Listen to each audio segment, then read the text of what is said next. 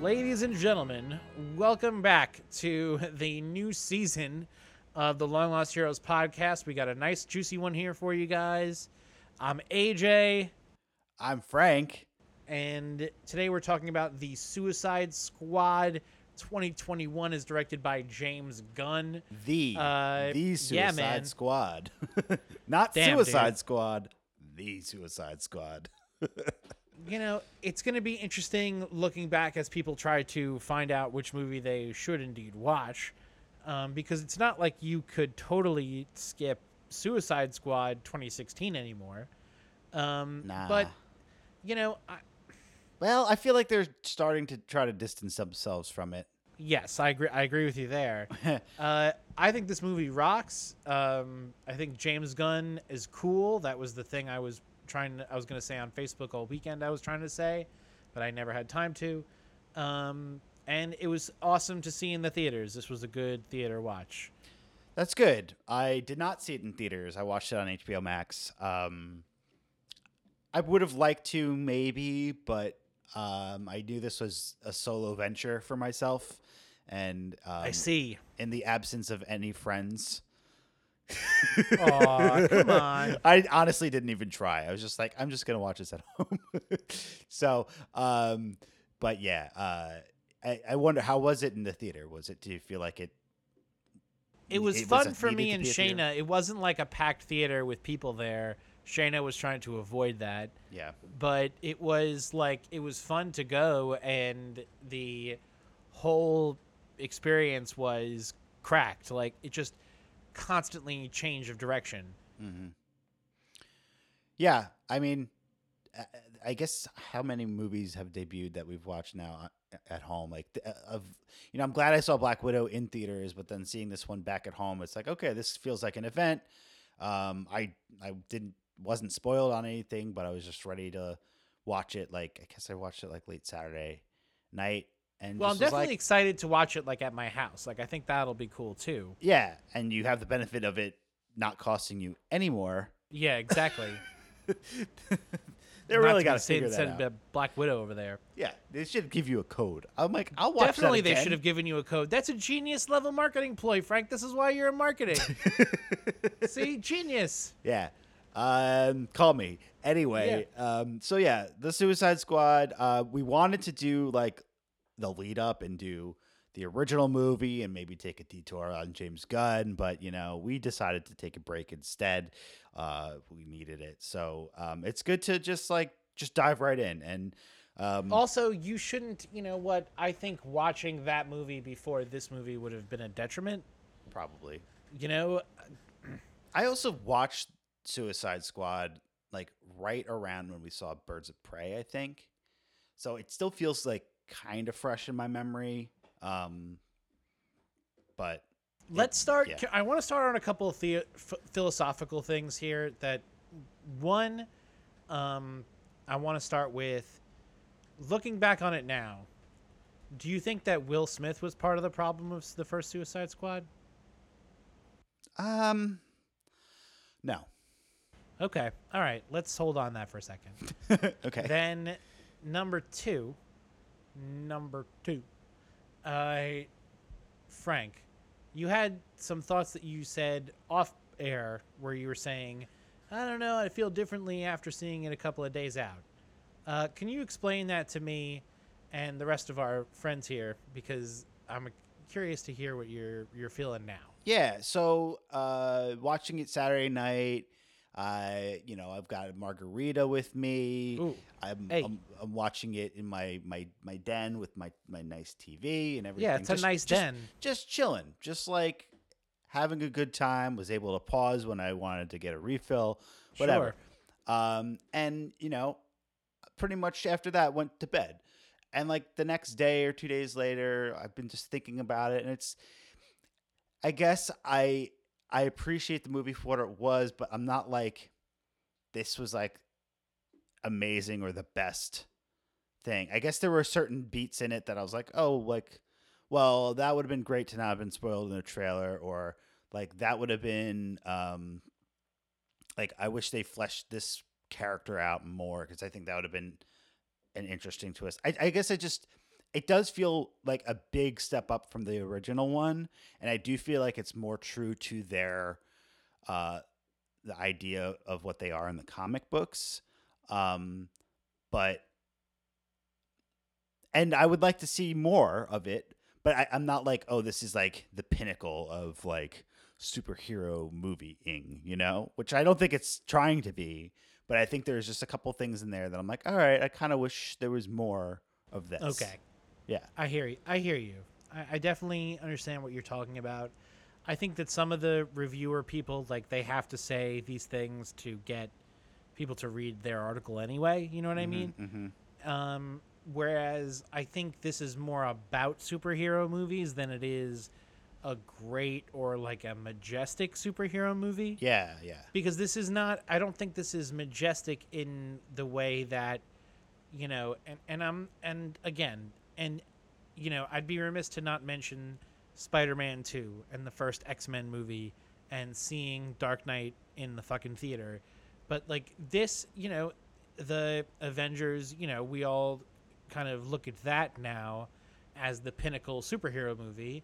And, you know, to me, this had definitely a very good and interesting play on the Avengers and, and kind of that whole turn of the fourth act, right? Where, you know, we find out from Amanda Waller after Starro has broken loose. Spoilers, everybody, we're sorry. Uh, after Starro has broken loose, that, you know, we are, you know, they're not going to intervene and that the U.S. government is not going to do this. Similar to you know the Avengers when they decide that they're going to bomb New York City. Mm-hmm. Only it doesn't put a ticking clock on them, right? It's just actually the inaction is a similar you know message that the government is trying to send and the uh, the message of the movie is trying to bring home. However, what happens in that moment is you see this real group of ragtag anti-heroes this real group of ragtag villains become anti-heroes in that moment knowing that they don't want to cause you know more damage you know by their own doing you know it's it's it's it's more you know like i think about it as eth- ethical cya covering your own ass Yeah. than it is as like people are stepping up to save the day whereas like they know that they have the powers to stop this thing and that they if they work together they probably can so like For they sure. kind of have to you know because if they don't they're just gonna get you know butt fucked more by the system you know so like it's it was kind of an interesting thing at least i thought maybe people don't feel Right. that way And they were Uh, never going to be like, okay, we're going to become the next like Guardians of the Galaxy. They're not No, like deciding and- to become a team to do better for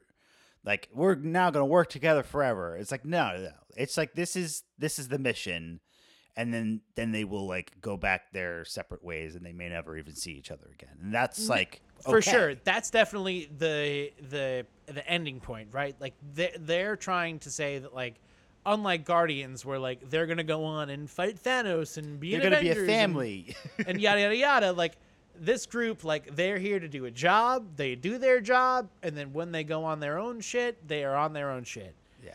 and I think that that's actually kind of fun because if you think about it the way that I think Gunn approached it from the beginning, like his inception of meeting it was like, I don't need this, you know, group of people that they saddled me with from the first movie. I could take a couple of them and, you know, deal with the legacy things that I know about, but I don't have to. I'm not obligated to, you know, bring back Killer Croc. I'm not obligated to make it feel like, you know, this weird alternative comic book romp thing.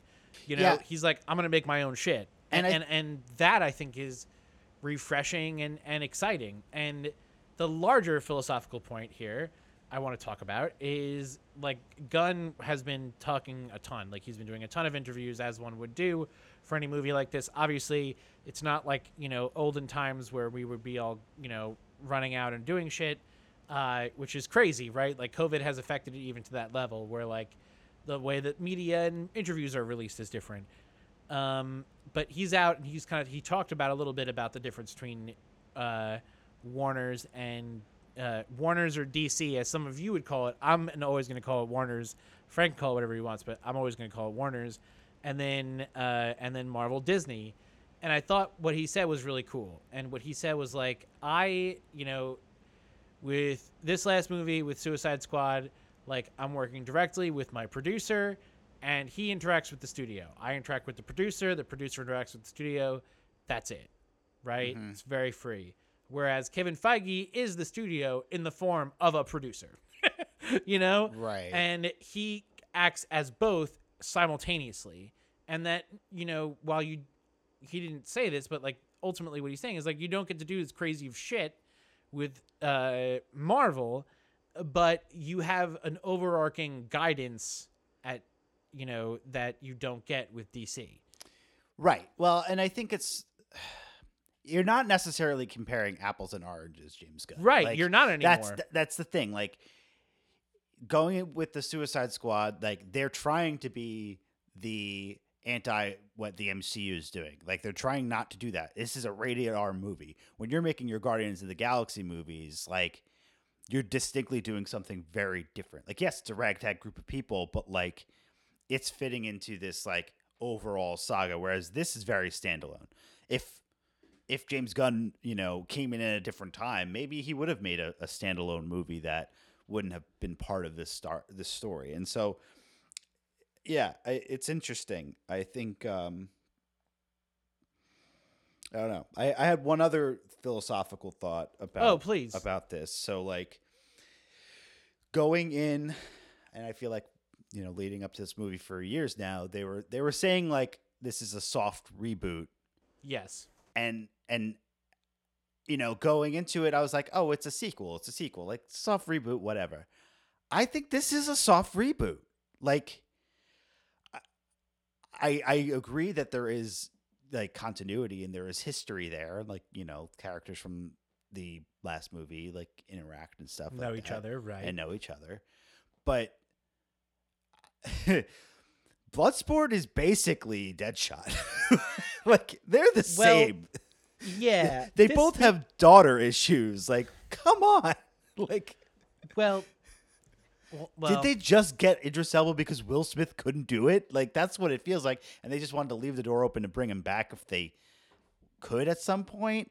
I'm glad you mentioned that, recasting Frank. him. You know? Well, I think now probably Will Smith will want to come back. And I think that would be very cool because I would think it would be very interesting to see Deadshot versus Bloodsport. Yeah. Um, but at the same time, um, I think to my earlier point that Will Smith is part of the problem of the original Suicide Squad. Hmm. That we were not prepared as a comic book going movie intelligent offi- audience to see Will Smith, Jay from Men in Black, you know, um, you know, Will Smith of in- Independence Day, like be a B level character. And I think that he was not given any of the awesome uh, character stuff that Bloodsport was given in this movie in the Yeah. different way, which is fundamentally show don't tell, right? Like, the, you know, I think, you know, yes, like it's it's essentially the same character, but it's about how stupid these third tier villains are, right? Like they're all weapons experts Yeah. who have great abilities with, you know, different kinds of materials. You know, that's all their same backstory. Well, um, and I think there's like developed enough. there's a funny beat where it's like um peacemaker and bloodsport are like well but we're the same and i think that's also kind of like them winking at the fact that yeah he's basically the same as deadshot right? Yeah, he's definitely the same as Deadshot, and you know, it's it's just it's you know we ha- it's it's saying to us like look at these people that you idolized in the comics like right? Like they have their what's interesting is about them is their character and their backstory not necessarily their superpowers right? It's kind of a marvel thing in that way. Mm-hmm. Yeah. Where like they're trying to show you the personality of that person even more. And you know, it very well could have been, you know, that a part of it is that Idris Elba like he just like he's a good actor and I think that he just like he kind of got into this role a little bit and like yeah. he just looked like he didn't want to be there, which is a great way to act. And you know, he he kind of delivers. And Did Did you know. see um, Hobbs and Shaw? no, I did not. Okay. Did you see this? I well, in my catching up of all the Fast and the Furious movies in, in 2020 and 2021, I did Yeah. watch Hobbs and Shaw. I haven't seen Fast Nine yet, although it's now on demand, and I might do it.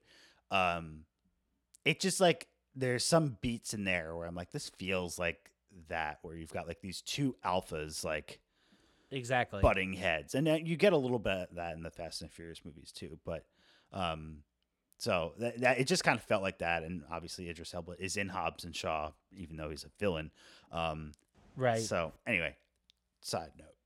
So um, we're we're deep into spoilers. So if you are still here, sorry. Um, you should have watched this movie before listening. Um, yeah. Sorry. So we've got some notes.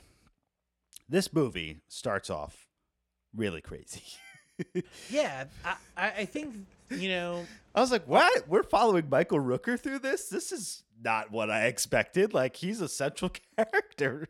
yeah, it, I think when you start this movie, you know, and, and you're seeing Michael Rooker and you're kind of going through this first few beats, you're like, oh my God, it's a great reintroduction to this world, right? yeah. And it really flows very nicely. It feels seamless and exciting. And you're like, what is about to happen? What is going on? And then we start to see all of, you know, you know, all these characters that we've been promised from the marketing Yeah. and here they are realized in full color on the big screen or in your small you know in your home screen and you're like oh my god this is going to be great and then they have the best banter scene in all of the DCU period right like Yeah. it's awesome like the flight sequence where they're all talking about like who's Weasel and what's going on like it is very it's it's very Joss Whedon but it's uh That's it very felt- James Gunn. it's very James Gunn, and, and like it, it felt funny and uh, exciting and silly and irreverent, and like you're kind of getting a flavor of like what's about to happen, and then you see all these characters, which some of them you know, some of them you don't, and you just immediately see them get dropped off, and they have to, you know, and then Weasel, like that that sequence was was just crazy, right? Like that that he just drowns immediately, and then you're like, what? What's happening here? And he goes in, he saves him, he comes back, he's dead. Holy shit! And now here we are on the beach, as what we're thought of our movie is going to be, is completely decimated, in the most graphic, gory, ridiculous, you know, very Zack Snyder fashion. Right. Well, it's like because you're like, oh, Harley Quinn is in it, is here. Like, you're, she's like not going anywhere, right? Like, so they they give you that like um sense of safety um eh, with this group, and it's like you know, like with this movie, like Suicide Squad, even the first one, like most of the characters die, or like you know, there was someone, what was it, Slipknot in the first movie got got his head blown up by like um abandoning the team or whatever. So it's like you figure a lot of these people aren't going to make it, but Right. they just like. I mean, I think I have a list here. TDK, Blackguard, Captain. Your name is Letters? Javelin. Oh my uh, god. Mongal, Savant, uh, like all these characters, they just get wiped out in the opening sequence. It was before the the title card, right? it was it was really wild, man. It it, it happened so fast. It happened You so know? fast. Well, so I guess th- the idea is that Pete Davidson sold them out, though, right? This wasn't really the plan, or it kind of Right. was. Like I think uh, because what I'm trying, I was trying to think about. I was like, okay, so Amanda Waller, like I totally understand her plan of sending in two teams, one that's like really got the mission, one is more of a distraction. But I don't think she planned for them to go up against an entire army, right? Like, like there's no way that she was planning to sacrifice Rick Flag, right? Like that just seems like really, really shitty of her. and I know she's really, really shitty. Right. Um, but I, I do think that they say that like Pete Pete uh, what, Blackguard like gave them up, and so that's why they all really get decimated. Well, it's also like a very Suicide Squad thing. Like that happens in almost every Suicide Squad Yeah, story. yeah, that somebody turns on the team. yeah. Um, so that's like very predictable. But I think you know, it was such a strong choice of him to say like, look, all these characters you know that you think you're gonna watch this whole movie about. I'm sorry, I don't give a fuck about any of them, and you're gonna have to watch all my new characters. I'm very sorry. Well, and it's funny because it's like Nathan Fillion as TDK. I was like, oh, this could be so cool, but I'm like, he's got to be like just a cameo. He's not going to make it. But if you've got detachable arms, you got to do more than just slap people. Have two guns at least, and just like fly around the room with guns shooting people. Like that just seems silly. It seems crazy. It was just Um, absolutely crazy. And and I do like that Michael Rooker's. I guess he's what savant. Like he's the one to to abandon the team. Like because we watched him the whole time, and like finally he just cracks. Like I thought that it was yeah, very very good start. Um, and then we get into introduced to Squad Two.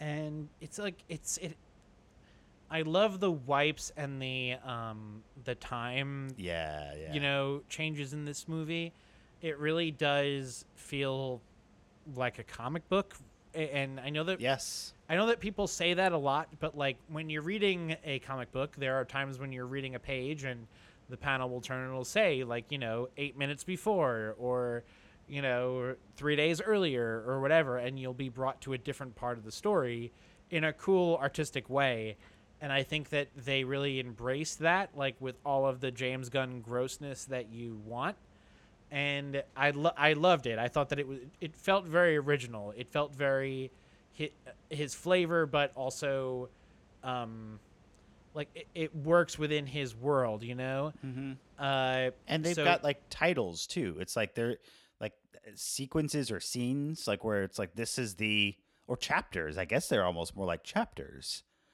Sure. And you see it, and you're like, oh, okay. Um, you know, check check this part out. Mhm. Um, you know, and they change it sometimes. I thought that was very silly and cool. Yep. Um, yeah, I really, I, I, I- liked all of those. Um, let's talk about our team here because you know we, we talked a little bit about how Bloodsport and, and Deadshot are very similar. We can we're gonna talk about that again in, a, in a, just a, a hot second, but I want to talk about like the rest of the team that we're gonna follow for this movie because we really get to meet them here, um, which is after uh, Bloodsport's recruited. Um, so Peacemaker, which we've already mentioned, men- played by John Cena. Um, this is a direct goof on Captain America. Right. Pretty much. You know, so he's this character which pretty much says like I'm a mercenary. Not uh, actually no, he's not a mercenary. He works for the government, but he's willing to do any level of fucked up shit for the government. Yeah. Doesn't care. yeah. Doesn't He matter. it not important to him. wants to keep the peace by any violent means necessary. Exactly. And he's awesome. Uh, I think John Cena, like of any movie, like he's I've seen him in so far, he really disappeared into this role yeah. and like he got into it and he like really looked good in the costume and I thought he like even when he was naked in the tidy whities, like he's still like so in character of that character. Yeah. I'm very excited to see the show. I think the show could be very cool Yeah. um, that they're talking about. We'll talk about that later, I guess. Yeah. Uh, Ratcatcher 2. Uh, this was a, you know, I mean, talk about a crazy pull, right? Um, Ratcatcher 2. What? We couldn't get Ratcatcher one. Fucking A. Uh, they get, you know, this bitch who controls rats. I'm sorry to say that like that, but that's pretty much what she does. And she's a great character.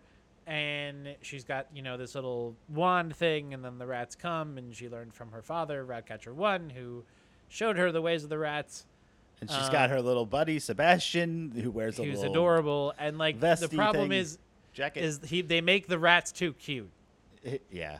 Well, you know, you have to make the rats disgusting, and they made this rat uh, adorable and, and lovable, and you're like, oh, I love these rats, but you forget that like they're rats and they're horrible. And we live in New York City where there's where we lived, we lived in New York City where rats are abundant, yeah. and like they're horrible. So Well, like make Yeah, I mean, I, I do think, I think you have to make Sebastian cute because because of what he does.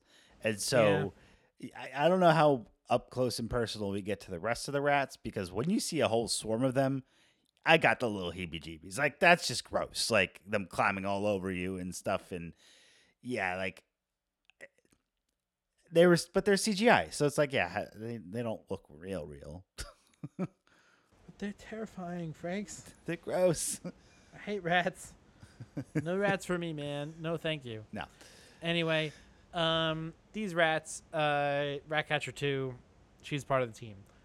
The most fun part, the greatest pull, I mean, easily the most fun of the movie is this character, King Shark, played by Sylvester Stallone, which is phenomenal.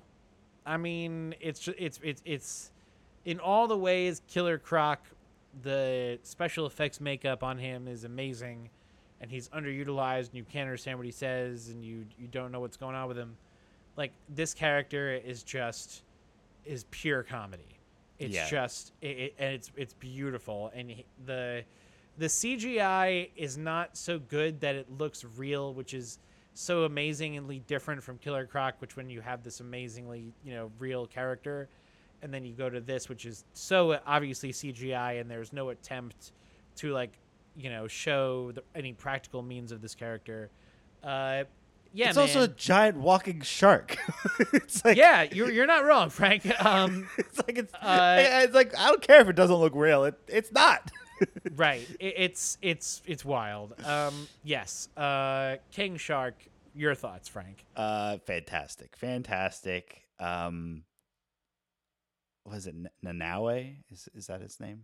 I think. In that's- that way, yes, Yeah. he's a demigod, some kind of, you know, ancient Polynesian god who is, you know, a shark. I, I mean, I, I think it's just crazy because I I mean, I think he was on the Flash at one point. Um, but you think about him, and he's like this deadly, scary character, but he's just like this goober. Yeah, he's hilarious. Yeah, Uh, hand. yes, in that way. And nobody's even que- nobody even questions it because they know how like dangerous he is. He's like they're like yes, num Indeed, num that- num num. bird. Off comms now.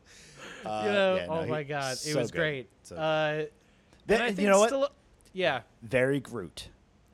very Groot, but very R-rated Groot. You know what I mean?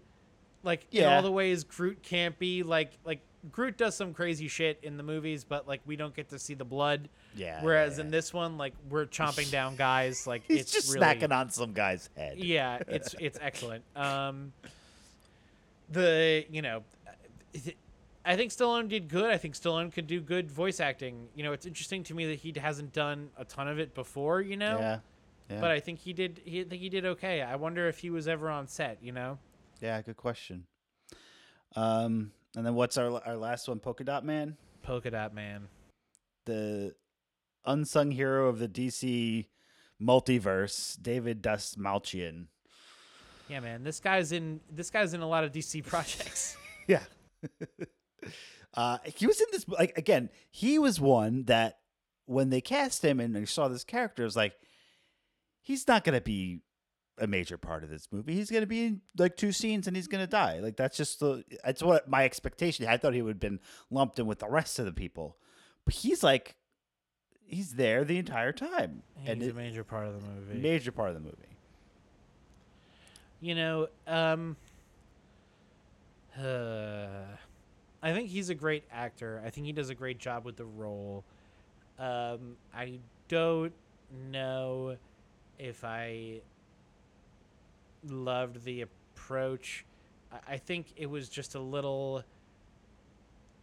I think going with the more obvious version of like that he's always he always wanted to be a superhero, and that he like he couldn't figure out how to do it, and then he got in trouble, is a Mhm. stronger chord than like oh I hate my mom and I don't know how to deal with these hallucinations from my mom and it's all fucked up and I'm Yeah. all fucked up and I don't know what's going on and I'm fucked up. You know what I mean? Yeah, Uh, but I, I did like it, and, and I think that you know it's designed to make you. He's designed to make you fall in love with him. You know what I mean? right, right. This is his. This is going to be his biggest movie, where he's the main a major focus, not the main, but a major focus Sure. Yeah. of an ensemble. Like he's a he's a very big part of it. It's also very gross when you really think about it. Well, it's interesting because this is like an old OG like Batman, you know, golden age comic villain. You know what yeah, I mean? yeah, so yeah. updating the origin as they have to this point, like it's as good as it can be. But like, how are they going to make this look any like anything in film? You know what I mean? And then to explain it the way that they do, in in the way that it kind of presents itself, I think is is pretty good. It's you feel for him. You feel this like an interdimensional virus. Like, fuck, that's crazy. Yeah, well, and, and and I think because of that, it's like oh, it does so much like damage to him that like okay, when he, you know, s- expels them, it like just like mutilates people. It's like okay, yeah, that's really Yeah. dangerous. it's he's not to be trifled with. He's a he's a real threat, and I Yeah. liked how when he doesn't use his powers, he uh, it actually physically causes him pain and harm because it it, it turns him all fucked up looking. yeah, I Yeah. thought that was very interesting and innovative. yeah, Um, I really liked, uh, you know, I didn't love him, and I, and I don't know if that's who I wanted to see in this movie. It's interesting that we didn't get a choice, but I felt he was like, you know, uh, his job was huge, and I felt him having his big moment. You know what I mean? yeah, yeah, yeah. I don't know. I still love him from Dark Knight. I think he's such a great, scary, ne'er do well looking character, and that moment is so important in the movie when you know Batman confronts Harvey Harvey Dent before he turns full bad guy. Mm-hmm. Uh, and that that I mean, like it was really. So that's 2008. How many years ago is that from now, Franks? Thirteen. So a bar mitzvah ago, like we're literally like drunk, like and high as, as balls, like in beach hut shirts, like in the back of a theater watching Dark Knight. you know what I mean? Like yeah, that's crazy. That's a long time ago. it's a long time ago. Um, yeah, and he he uh he's been on on the TV shows. He was on Gotham. He was on Flash. He was on, um, feel like he was in something else. I saw an article about it. But anyway, obviously he's also in the Marvel universe. Um, Yes. in the Ant Man movies. So yeah, Yeah, but a- he has a shit role in those movies. yeah. Duh. Um. Anyway, okay. So while there's like an, an A squad, like we do still follow the survivors of uh you know the other squad, um Harley Quinn and and Rick Flag. Um. Harley gets. Uh, they both get captured, but they get captured by different people. Um, which Yes. presents with the first one with Rick, Rick Flag presents a very hilarious sequence when they have to go rescue him from what they think is the uh, Corto Maltese government or um, you know militia or whatever it is. Yep. And and they're ordered to uh, you know kill everyone they see. and they get to the tent. Uh, I mean, it's a great sequence. I mean, I, I love the the the interplay between Bloodsport and and Peacemaker, how they're like trying to one up each other. Again, if you, you probably even saw the trailers for Hobbs and Shaw, it's like it's they're just like two alphas, like oh, you know, I could do better than you, I could do better than you, and um, great sequence. And then they find out that they just killed all of the freedom fighters. It's an it's so awesome. That's such an amazing sequence. yeah, It's so great, and like you get like James Gunn is so good at like showcasing personality through action. Like he just gets action. Like there's, mm. he- well, he knows how to add on to it. You know what I mean? To make it funny, to make it salient, to make it important to the plot. That it's not just there to like be a part of the movie that you're paying your money for. Like it actually like means something and and it's fun mm-hmm. and you know oh my god like that sequence is is it's it's so fucking it, it, it's just like it's so well shot and well directed and it's such a funny great joke like ugh, it's so so comic book yeah. again And, and like I read something today how it's this was one of those. It was a little controversial, I guess. In the, Sure. From like the execs producer standpoint, but also it's like we don't have any attachment to these freedom fighters. Yeah, it's it's like the enemy of my enemy is your friend sort of thing, and it, it, it by having um, Amanda Waller order them to do this, it's really on her. You know, like they're just going in doing what they're they're told, and um, obviously it doesn't. It it's clear by the end of the movie that not every single freedom fighter was killed, but it was like a very large portion of them. Um, so yeah, great beat, and and then we have Rick Flag, and but they still do need to go rescue one Harley Quinn. Um, but does she need rescuing? Never. Nope. She's amazing. She Um, is amazing. Yeah. Once again.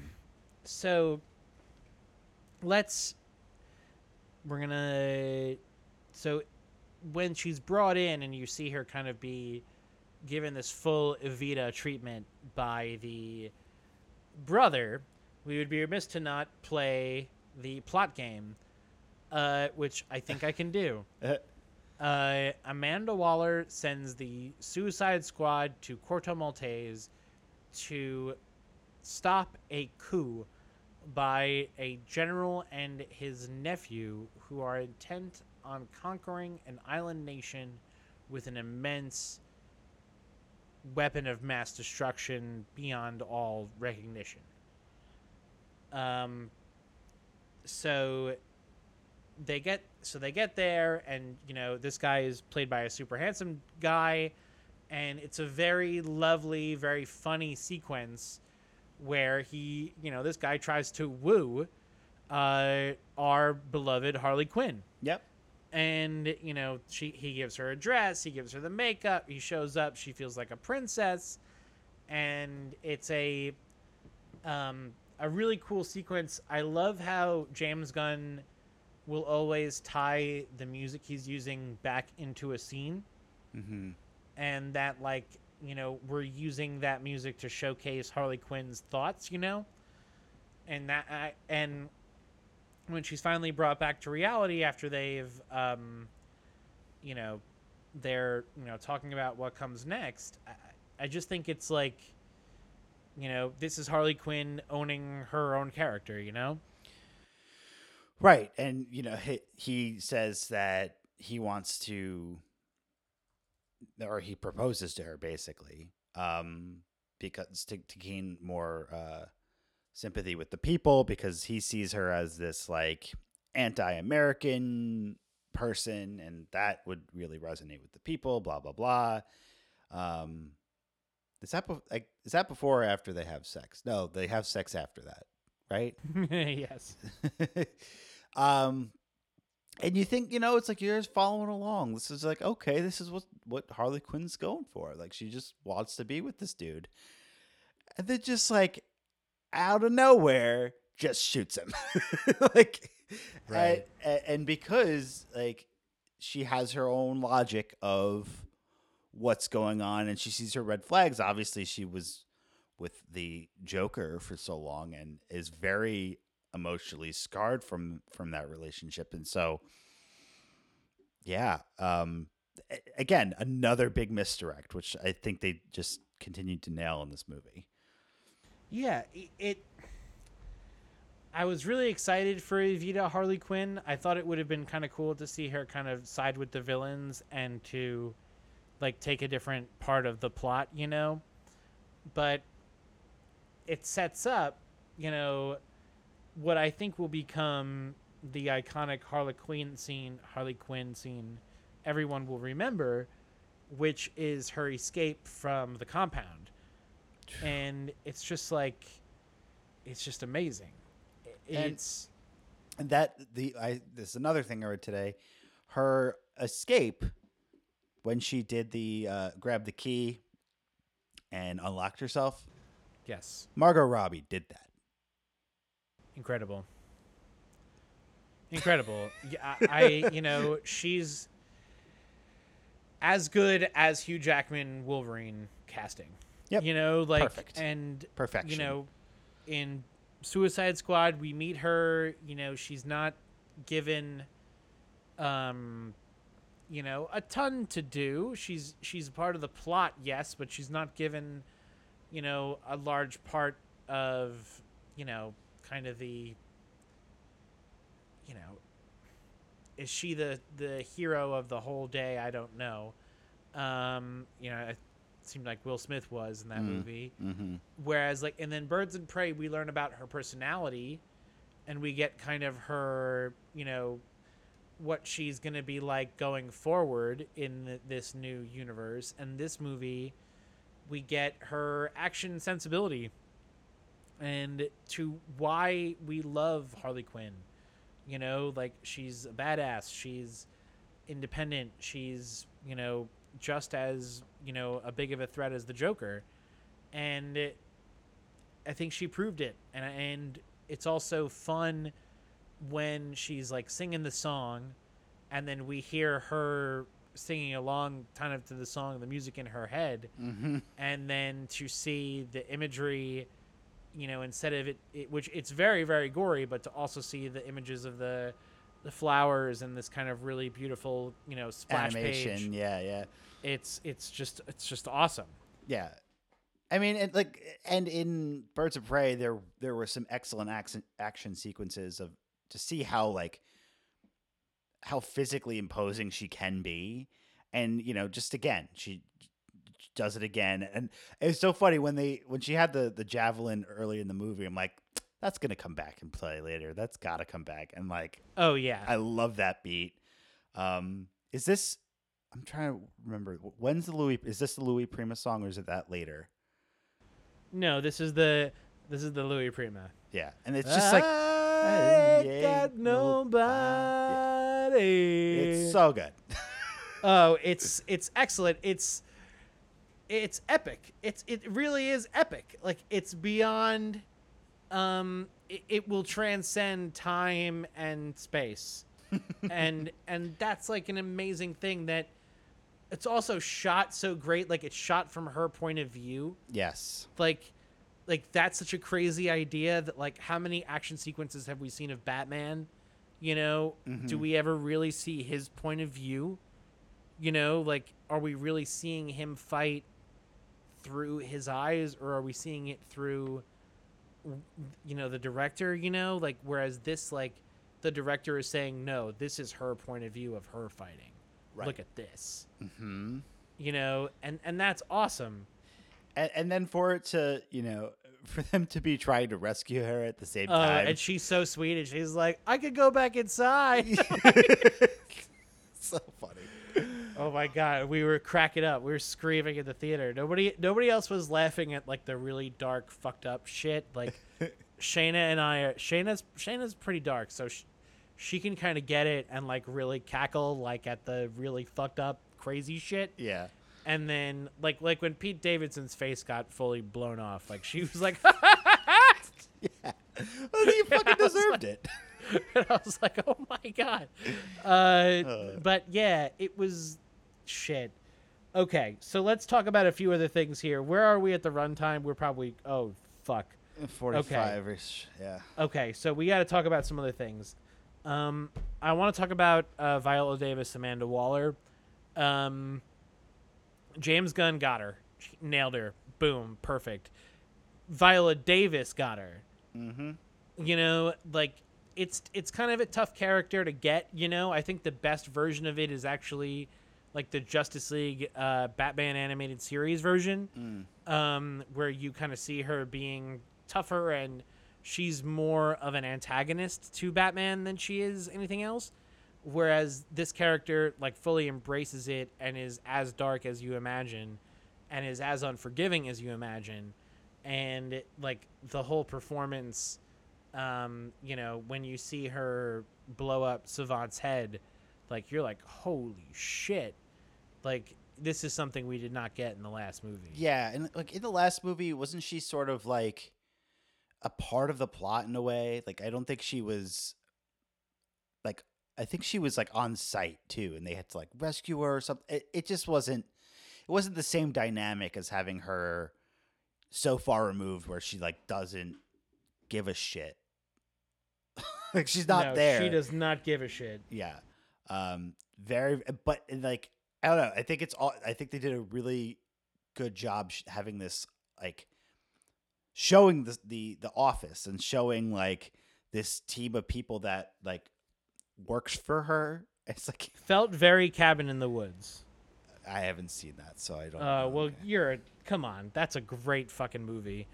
Um, in Cabin in the Woods, the whole team that you see is constantly joking about what's going on, and then you see that they're actually gambling on the outcome of the movie. So take a Ah. look at that. Okay, so that's why that they did that here. Yes. Which with Uh, the Suicide Squad is like, of course you're gonna do that. You're like, yeah, Right. who? They're not gonna make it out. Who's gonna go? that's the whole point of this. It would have Um, been cool had this movie had another 10 minutes Hmm. if you could have shown like one of those people going home.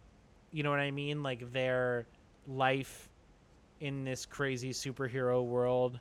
Or like, I wanted to see the results. I wanted to see like who made what money, and like going Sure. out and like buying something really cool because they they won the bet. Yes.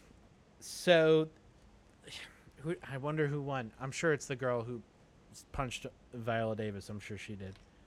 Um okay. I let's talk about Starro. So Well, so before yeah. So basically they they're, they're going to the city to jotunheim where starro is being held but in order to like get in they need to meet the thinker and they're going to go find him at a bar that he goes to because he does. That makes sense. Um but yeah so we starro go ahead. So Starro, Starro is like a, a Silver Age comic villain from the early days of the Justice League, where it's just a giant intergalactic starfish.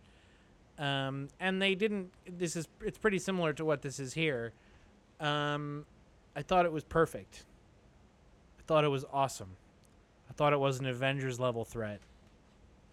And that like and that James Gunn knows that fucking term. yeah You know what I mean? That like he knows that like you know what this movie needs an Avengers level threat. okay like what's gonna get the Avengers to show up? Oh, a giant intergalactic starfish? Yes, definitely. And I loved the characterization of Star of Starro. I like that he could speak through his host people. mm-hmm. I thought that was very cool. Um, I thought that kind of the backstory on him being discovered by the Americans and then being partnered, the Cort- Corto Maltesians partnered with them and To keep it uh, off you know, American did soil, yeah. And all the gruesome experiments were very good. And this movie is largely about, you know, control. Um, yeah, I thought it was very cool. So I don't think I'm against the concept of Starro as much as I'm against the concept that they revealed Starro in the marketing.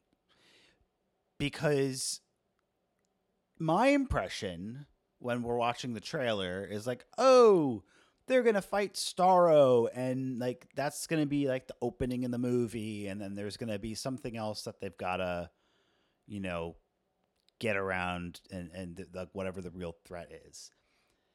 How much better would it have been if like, and maybe they shouldn't call it Project Starfish, or maybe if they did call it Project Starfish and they didn't show Starro, then we're like, I wonder if it's gonna be Starro, and then when we finally fucking see Starro, it's there. You know what I mean? Because I just feel like, okay, we've mm. seen the end of the movie in the trailer, and I imagine that they're, they're going to succeed, right? That's just like what happens in these movies. So I- I guess I was just a little Right. bit lukewarm on that being like, yes, it is a huge Avengers level threat because it literally has grown exponentially since they they captured it, and it could theoretically, if not handled properly, um, make hosts out of the entire human race. So, okay. So I think where I'm gonna just I'm gonna add on to what you said here is that like yeah I do agree that if they really kept it super duper dark and we never knew about Starro, it would have been like a huge surprise, and I think people would have really kind of flipped over. I don't think Warner Brothers has the ability to control that level of their marketing totally, so I'm sorry about that one, just outwardly. But I think uh, what I wanted to say is this, which is I think that the marketing for Starro was very smart because nerds like us, we kind of know what Starro is and kind of imagine what it's going to look like in a movie. Whereas when I was in this theater and I saw Starro and how gross and disgusting and crazy and like all encompassing it was, it totally exceeded my expectations of what I imagine this crazy, you know, Silver Age villain to be like. You know what I Mhm. mean? Like it didn't remind me of Cthulhu in the way that like you know kind of what Cthulhu is, you know its expectation, and when you see it in South Park, you're like, "Oh, okay, you know, that looks like Cthulhu." Whereas like this, like when it's shooting the small starros out of its armpit, poor disgusting things and you know, King Shark is jumping on it and like biting its flesh Yeah. and you see it covered in rats like they kind of brought this level of and especially when you see what happens to people's faces when you rip off the Ugh, starfish yeah. after them like it really brings the level of realism and uh, cause and effect that like i think it, it made it in the same way that surtur wasn't the main villain of ragnarok Starro isn't the main villain here either. Yeah. He's a tool of the villain.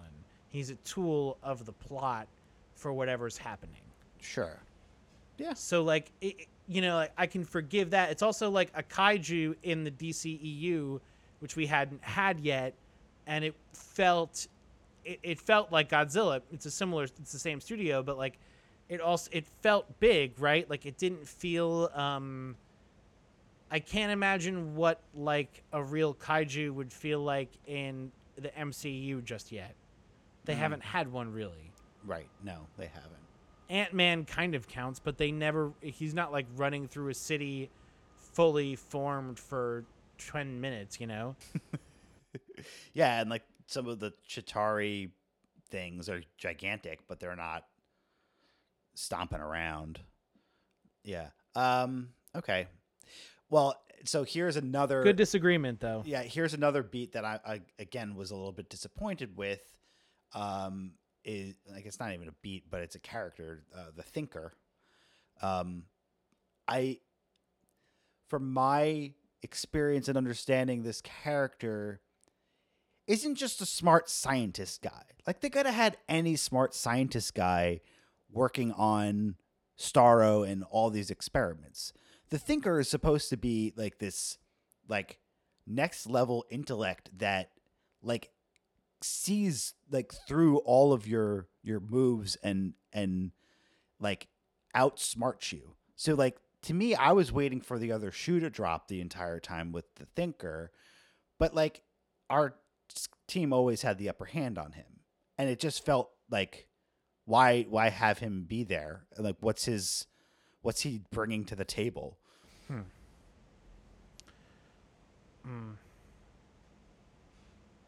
A benign understanding. You know what I mean? Like Mm. somebody kind of in the middle ground. You know, it's. It was definitely. It. The his whole sequence felt very ego Guardians two. You know what I mean? Where Yeah. they're like, "Listen to me, and I'm important, and I have things to say." yeah Whereas, like, I'm like, give me the fucking giant starfish and how we're gonna figure this out and why Harley Quinn is here. I bet you she has this javelin for a reason. I'm pretty sure I know where it's gonna happen, but I'm curious to see. You know, yeah and that I think is enough. You know, whereas James Gunn was very smart in his use of and and also his comic book knowledge to say like I know so much about this lore that if I use these characters in this order in this kind of a trailer, you're gonna be fucking hooked. And it doesn't really matter what happens in the movie, but in the movie I'm gonna make them count, kind of like a Quentin Tarantino movie, right? Use them until you don't need them right you know and like every character is used until they can be destroyed for something amazing Yeah, I, and I guess that's the like point. the tinkerer dying by in in front of starro like that was worth it right like even if he was weird and sucked and wasn't like as fun as we could have imagined like his death was very fun and epic. Right. Yeah. The revenge of Starro to like all those years of torture. It's like, yeah, you fucking deserve that, man. like, yeah. What are you doing? So, Um, I want two other things. Um, the first part is I just want to mention that Corto Maltese is mentioned in Batman 1989. Everybody get a boner for the Flash movie that's about to come out. I'm happy you have a boner. It's also mentioned in uh, the Dark Knight Returns comic, yeah. the Frank Miller one. It's where Superman goes and intervenes, and the Soviets drop a bomb on him. Um, but Corto Maltese is very classic, you know, DC, you know, lore island place. And then I also want to talk about kind of the look and the feel of this movie, um, which is different from a Marvel look and feel because I think Marvel look and feel is trying to aim as close to everyday life as you can, whereas I think the DC universe is trying to aim for a little bit more heightened, much darker, much uh, crazier, and you know, kind of a. It has a certain Snyderness to it, and I think the Suicide Squad really cemented kind of that neon, cla- colorful aspect of it. You know, yeah. um, And it's, It's a- bright. it's- It's, like it's yeah. yeah. I love the costumes in this. It's so crazy that this fits in with that world, even though it's so disconnected. But it's not like it's. I don't know. I like the look and feel of it. What do you think about it? I, I do too. I mean, I think it, it it's awesome, but to like it is kind of funny to think about uh, if if Bloodsport actually did shoot and injure Henry Cavill's Superman, that like these are the same worlds. Like just wrapping your brain around that a little bit, or like you know the Wonder Woman world, and that this is all the same. It's like okay, okay. but um, it it's just fun. I think it's it's a great look.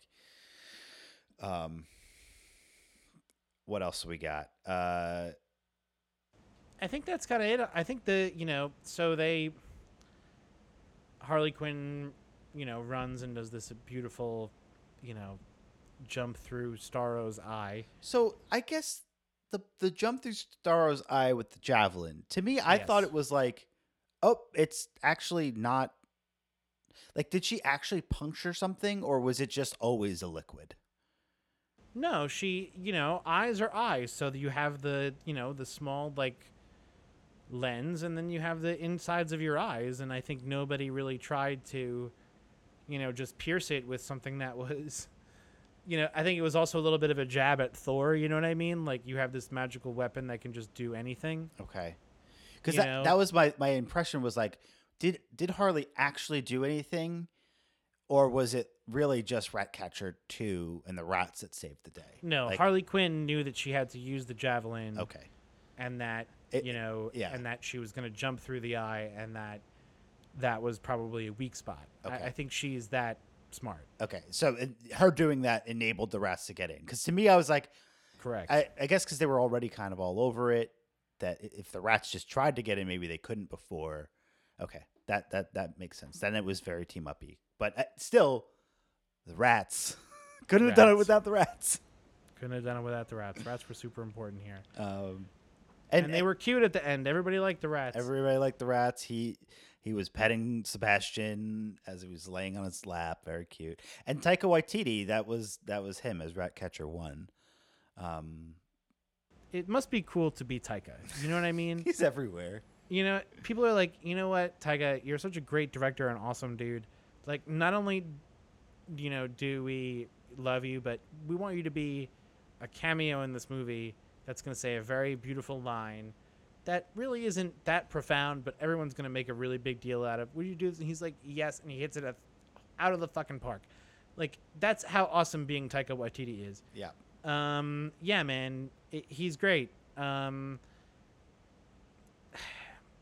it's very anti-Avengers, you know. Like, it, it, like we said, this at the beginning, but you know, the whole climax of this movie is like, you know, they're not gonna act. They're not gonna save them. They're gonna let this city get destroyed by this crazy starfish, and Mhm. because people are desensitized to the crazy way, way that the world exists in this world, they're not going to care. And these guys don't do that. They act, you know, and even when it's reported upon, they're like these crazy escaped convicts. Yeah.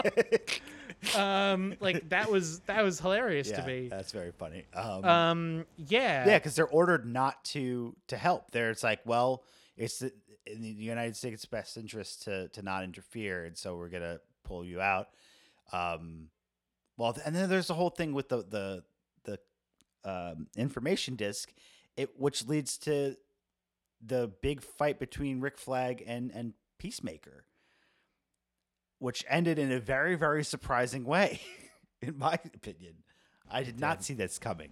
Well, it, again, that speaks to this like awesome comic book way that it was shot, right? Where you're having this, you know, conflict between two of our leading guys, Yeah.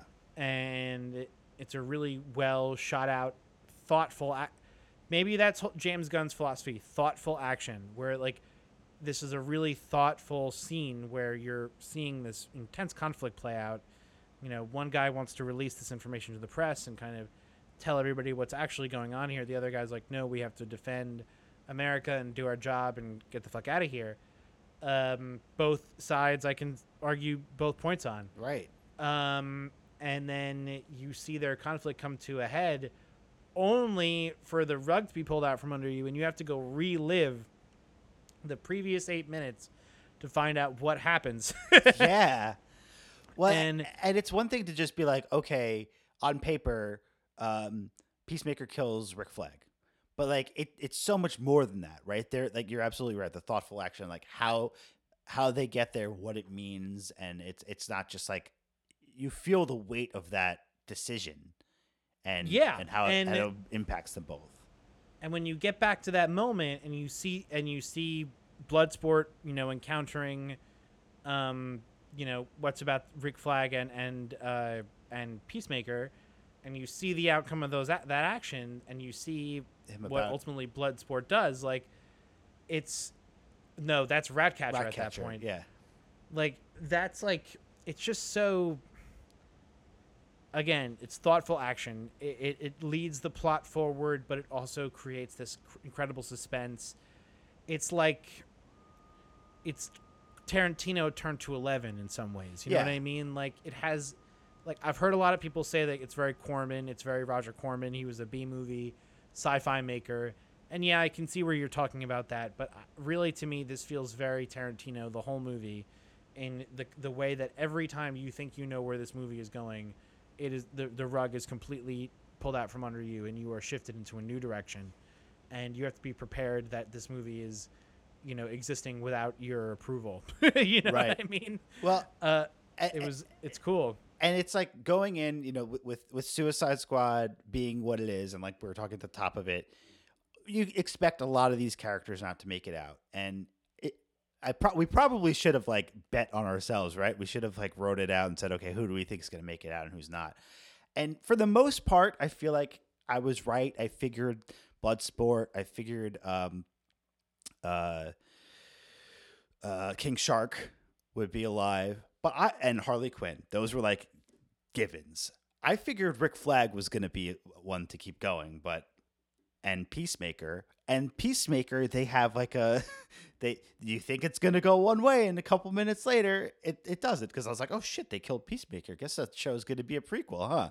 Like Right. It, you know, just the, the, the, the, the way that they keep you guessing, I think makes this movie fun. uh-huh. If they ever get Margot Robbie back to play more Harley Quinn, which they would be just stupid to fucking not to. She just came out today saying she's ready to go. Yeah. Um, pair her, give James Gunn some credit. Give her, give him an EP credit or something, or a story overseer or something, and let them sit together and just make a, a Harley Quinn Harley Quinn movie. Bring back Jared Leto. You know, Mm. give her some, give her something to sink her, sink her teeth in because we know that she can do it. She we know that she can do the action, but bring her back. I I, I just I want to see more of her. If they don't, this is the height of the pinnacle of great characterization. yeah. And whoever they decide to recast, if they recast in the near future, like, good fucking luck. Will never be as good. Yeah. will never ever hold a candle to how amazing she was in these movies and how hard she fought to bring this character to life and either way whether it's they bring her back or they don't like this is a successful trilogy of performances and i think she Yep. should be very proud of how in, impactful her import, her performance will be in the future of action cinema Yep.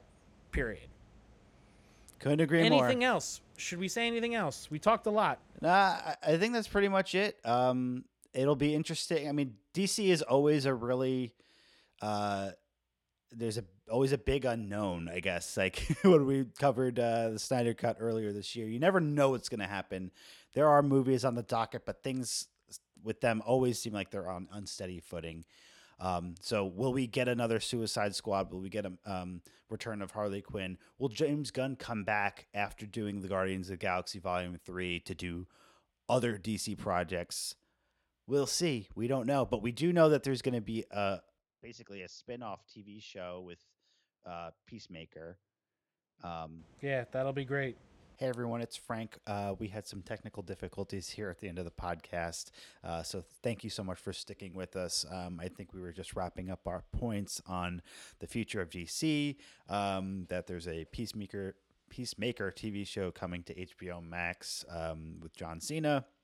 Uh, which was kind of revealed in the post-credit scene, um, but we know that's been coming for some time now, so that'll be exciting when it comes out. James Gunn is also attached to that. Um, and then there was also the other fun, I guess, mid-credit scene with with Weasel. Uh, I I knew it. I suspected that he uh, wasn't dead, or one, at least one of those from that opening sequence wasn't dead. Um, so uh, we will be back soon. Uh, we're going to try to wrap up the series on the MCU movies that we've never covered. So hopefully we can make some time for that. Um, there's the new What If show uh, with Marvel that comes out this week. Um, I don't think we're going to be covering it every week, but uh, if you guys are loving it and want us to to jump in and do some episodes on it, let us know. Um, but we'll check in from time to time, hopefully. Um, there's also new movies coming out. We don't know what the release slate's going to look like. Things may shift now with this Delta variant. We'll see. Um, but there is also Hawkeye in November on Disney Plus, so that's another show we'll probably be covering, as well as uh, the Book of Boba Fett. So there will be new episodes of the Long Lost Heroes podcast uh, still to come this year. Um, so thanks so much for sticking with us and for supporting us in in every way you can. And if you haven't already, uh, please like and subscribe to the podcast on iTunes, on Spotify, Stitcher, or Google Podca- Podcasts. Um, you can find us on our website at www.longlostheroes.net. You can email us at info at longlostheroes.net. Uh, you can find us on our social media channels at LLH Podcasts on Facebook, Instagram, and Twitter. I'm Frank. Thank you, AJ. And we will be back sometime soon. Thanks, everyone. Bye.